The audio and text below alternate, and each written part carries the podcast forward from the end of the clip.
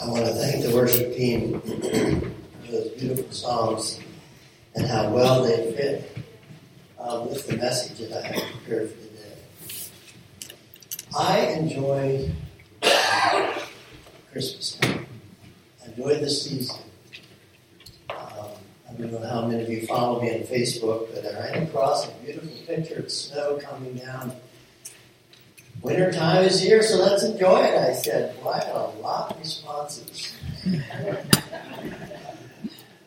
but uh, I wanted to thank the ladies who did the decorating this year. How beautifully the church house looks. It's, I've heard comments from others, and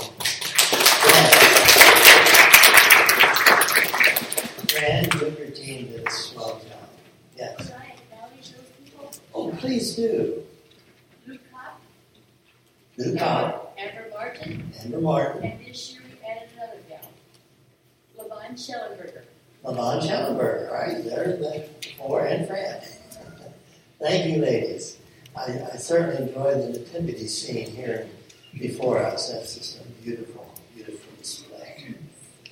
So I trust that you're enjoying Christmas time with all its busyness that goes with it. But let's just take it a day at a time and it'll all come together for you, As a pastor, over the years, when Christmas time would come, I would think, what, what can I preach that I haven't already?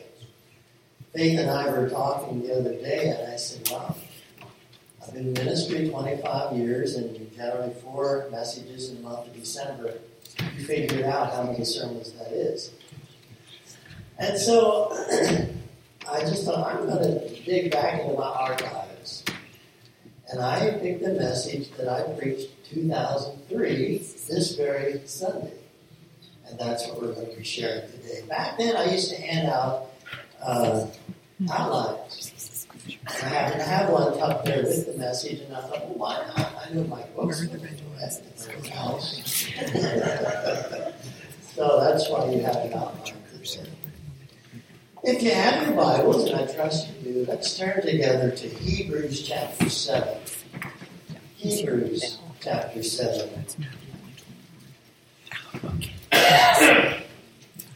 You might say, well, how does this fit into the Christmas story? in these ways Hebrews chapter 7, let's begin there at verse 11.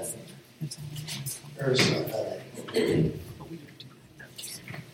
Now, if perfection had been attainable through the Levitical priesthood, for under it the people received the law, what further need would there have been for another priest to arise after the order of Melchizedek, rather than one named after the order of Aaron?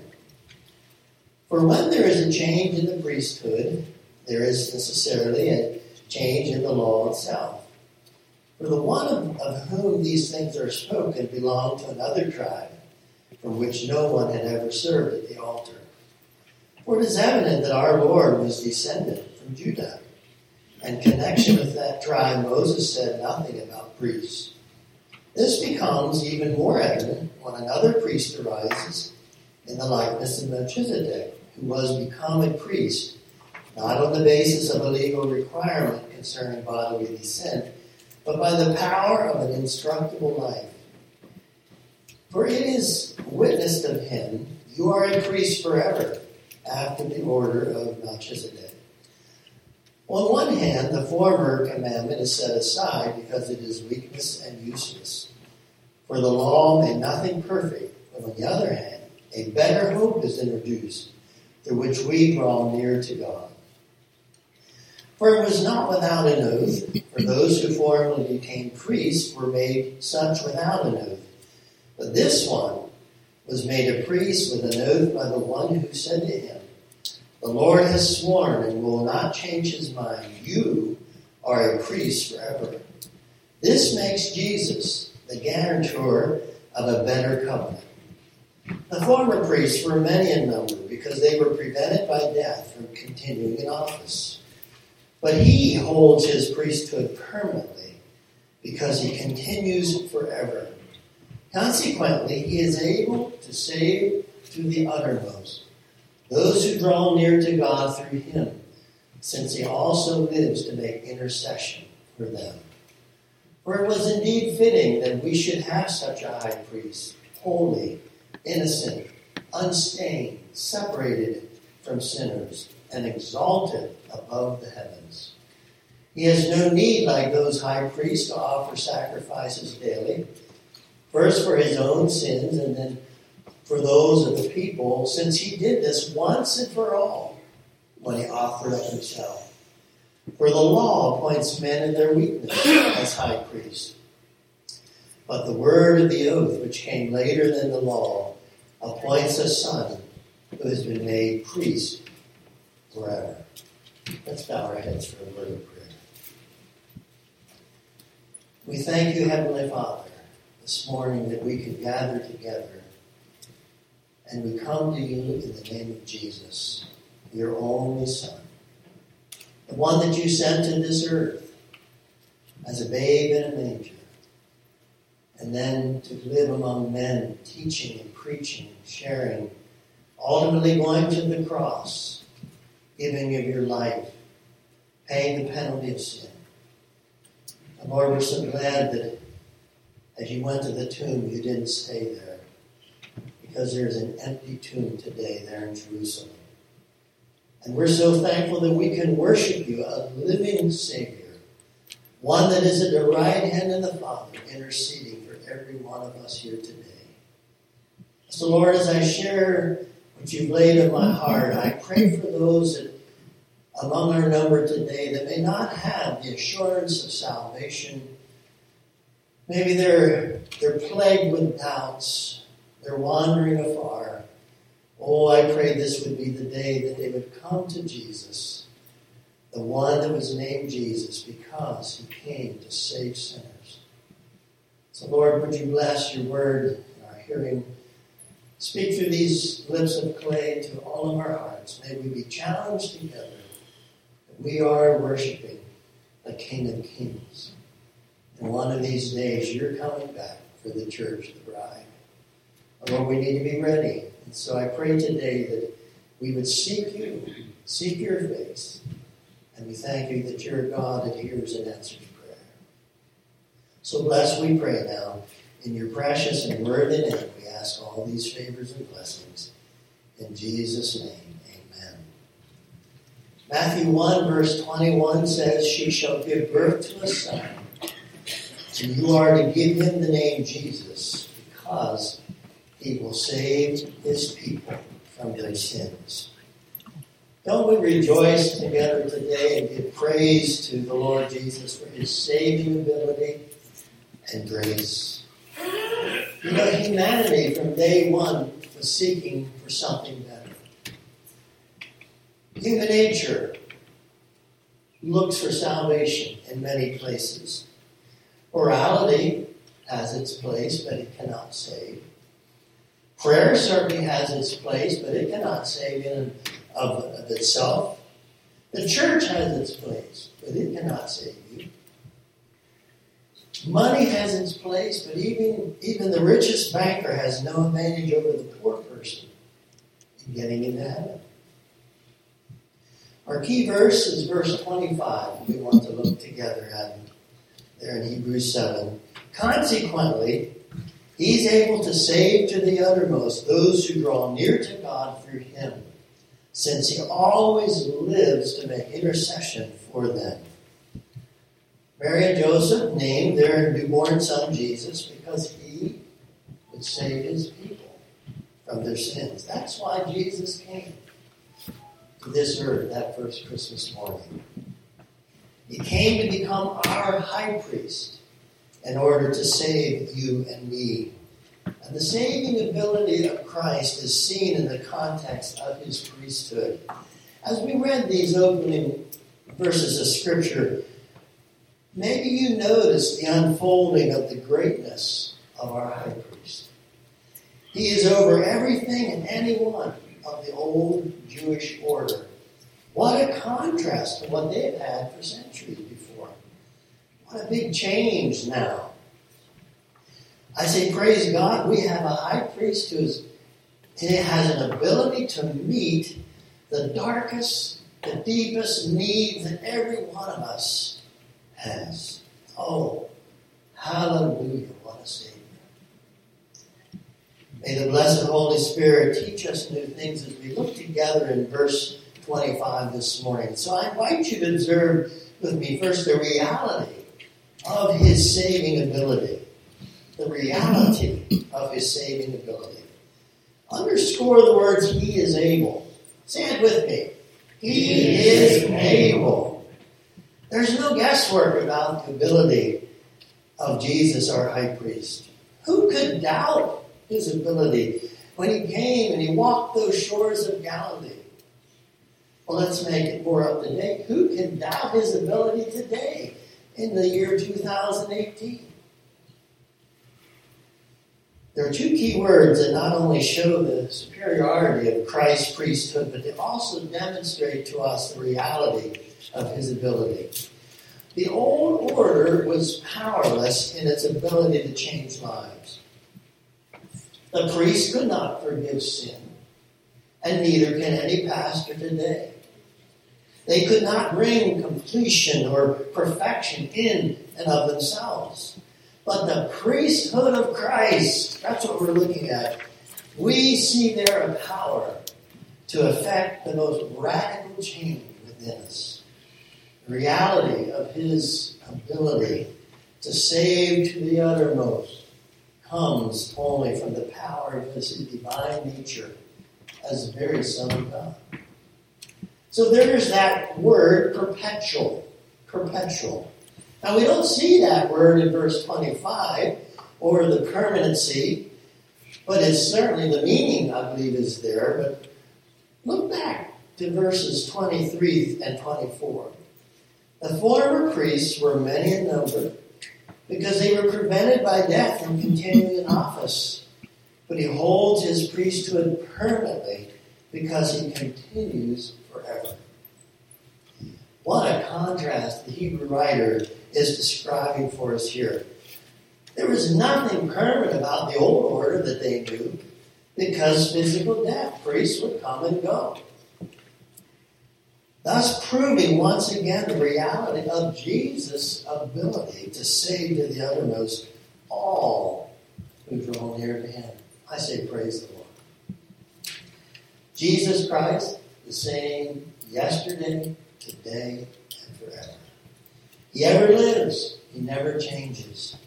Aren't you thankful that his, his, his praying is still going on on your behalf and on mine? He ever intercedes for us. Jesus told Peter, I have prayed for you that your faith would not fail. What a comforting thought, friends, that we know that Jesus is praying for us, and that intercession will never stop till we'll see him face to face. Turn back to Hebrews chapter 4. We're going to look at three verses. Since then, we have a great high priest who has passed through the heavens, Jesus, the Son of God. Let us hold fast our confession. For we do not have a high priest who is unable to sympathize with our weaknesses but one who in every respect has been tempted as we are, yet without sin. Let us then with confidence draw near to the throne of grace, that we may receive mercy and find grace to help in time of need. Oh, friends, this morning, that gives me great hope and encouragement, doesn't it, you? To know that he declares we will receive mercy and find grace just when we need it. Just when we need it.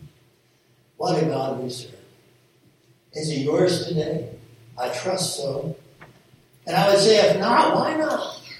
Oh, call upon him, and he will answer you. And then there's his provision that has not changed. Even as the most as most everything in life changes all around us. But we love and serve one that never changes. Wow, that, that should bless your heart. His purposes, his provisions are always there for you.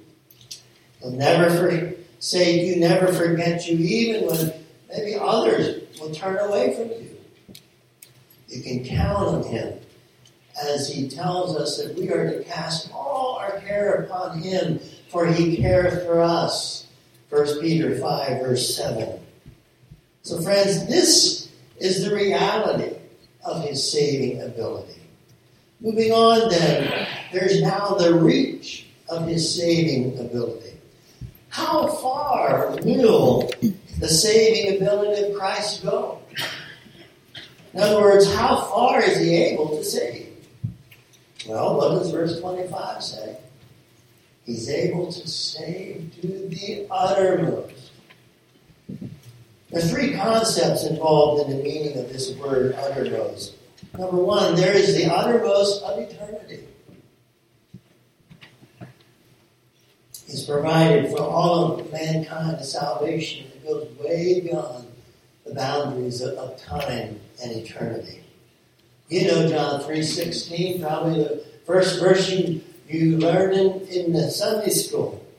There it tells us that God loved the world so much that he gave his only begotten Son, that whosoever believeth in him shall not, perish, but Amen. What a verse. I think of that verse there, Romans 6, verse 23. For the wages of sin is death, but the gift of God is eternal life. Jesus has provided everything necessary for every one of us to make heaven our home. It's all provided. Now, it's not automatic. I've heard people say, well, of course I'm a child of God. I live in America. It's a whole lot more than that. Every one of us need to go to Jesus confessing that we are a sinner and we need this wonderful salvation he offers. But you can't earn it. It's already paid for. Oh, let's seek him.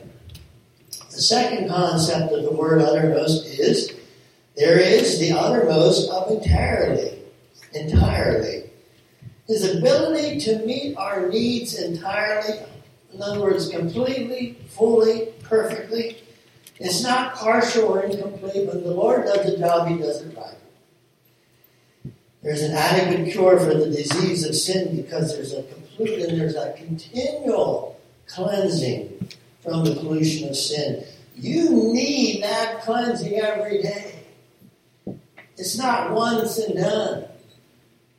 That's what makes it so fresh and alive and vibrant when you go before the Lord in the morning or, or late in the evening, whichever time you like your time with the Lord. Maybe you meet with Him mid, midway through the day or all day long. You know, we're in the attitude of prayer, right?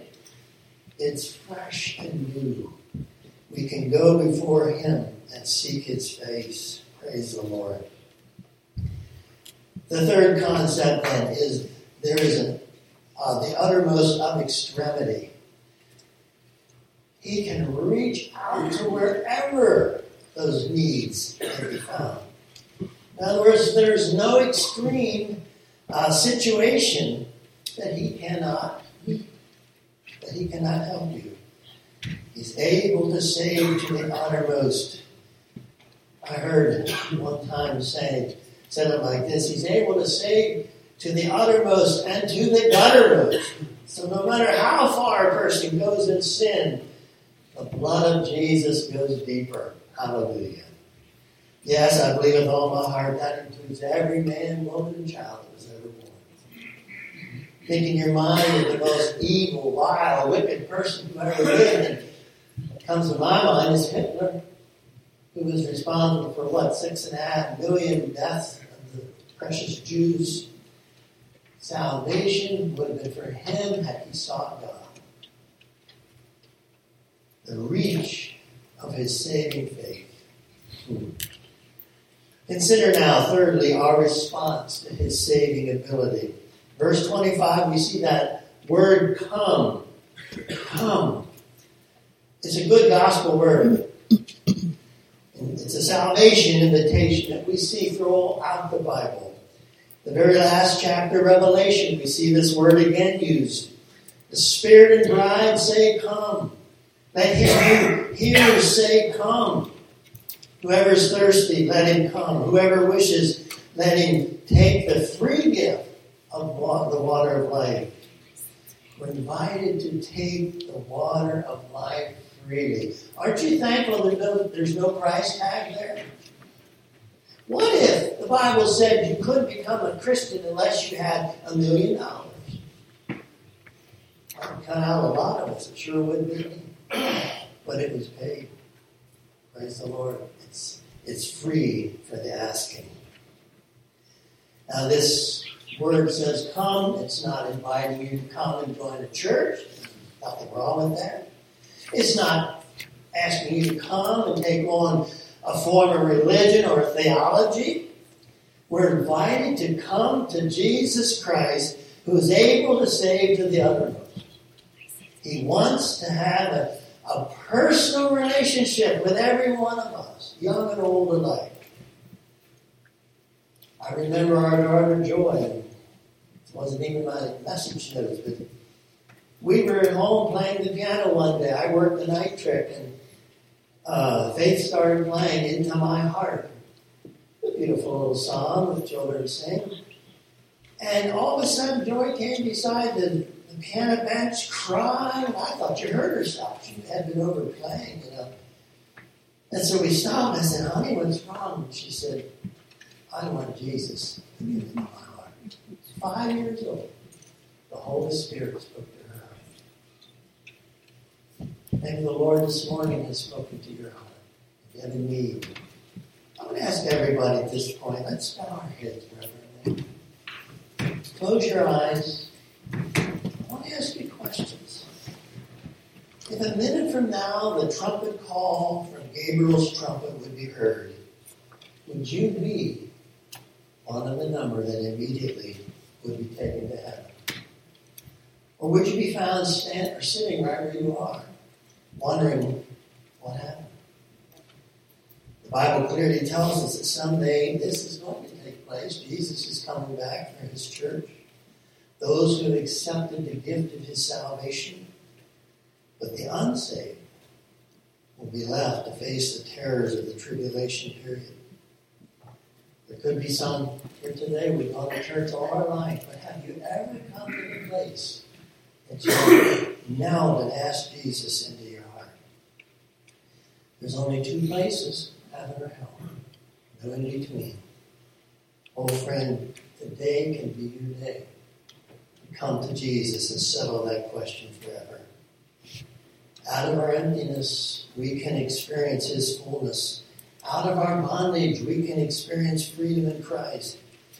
Remember, it's God who cared so much for you, sending His Son, that you can be re- reconciled to Him again, and restore you into the family of God. He's not willing that any should perish, that all should come to Him for repentance. That's why Jesus provides salvation through His name. I'm going to lead us now in a word of prayer. And I invite anyone who would want to come forward to pray. Do that. Let's bow our heads. Lord, thank you today for the simple message of salvation. There's times maybe we make it too difficult. But Lord Jesus, you paid the price. If we have turmoil within our heart and we're unsettled and there's questions, am I really ready to meet Jesus? Oh Lord, help that individual to come forward right now. They can meet you here. And Lord, if there's a wandering spirit within us that we knew a better day, we need to go back to Jesus and ask you to reaffirm in our heart that the work is done. Thank you for that assurance that every one of us can have. For it's in Jesus' worthy name we pray with thanksgiving. I've asked the worship team to pray or sing a, a song, Come Every Soul.